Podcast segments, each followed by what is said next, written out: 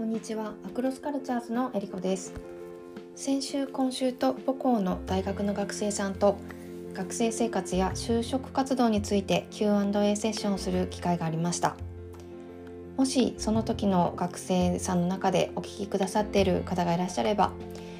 短い時間の中でたくさんの質問をありがとうございました。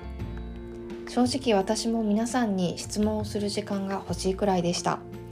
少しでも皆さんの今後のヒントになることがあったらいいなと思います。さて今日はちょっとストレッチということで Thinksibility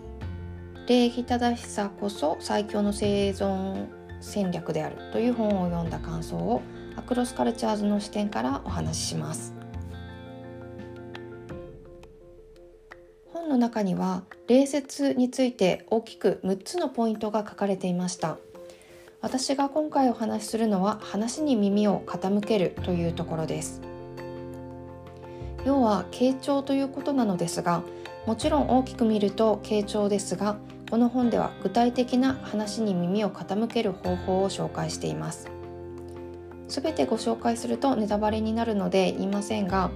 注目すべきはサマライズが入っているところです。要約ですね、相手の言うことをうまく要約するというところです。多文化組織では外国あ失礼しました、えーと、共通言語が第二外国語だったり共通言語が母国語だったとしても職場の部門間で分かりにくい用語がある。例えばエンジニアが使う専門用語は経理スタッフには分かりにくいことがある。といったことがありえます。私も経験としてあります。日本で経理システムの商品経理システムで商品と価格の紐付けをやっていた時に私の中では代表的なサービスなのでサービスの詳細は省略して話したものが経理部の人にとってみればどの商品群カテゴリーに入るのかすぐにはわからないということがありましたがこれは部門間での言語の使用頻度による馴染みの程度の違い英語で言うとファミリアリティになるでしょうかのこういった例があります。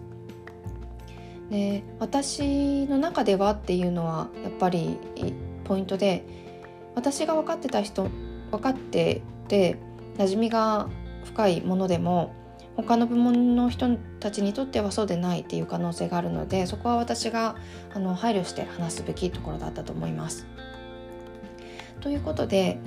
母国語ではないけれどとか部門間で使う用語が違うということが起こりうる多文化組織ではサマライズを入れて自分の理解度が合っているかどうかを確かめながら話を進めることで誤解を防いだり理解度のギャップを埋めることができる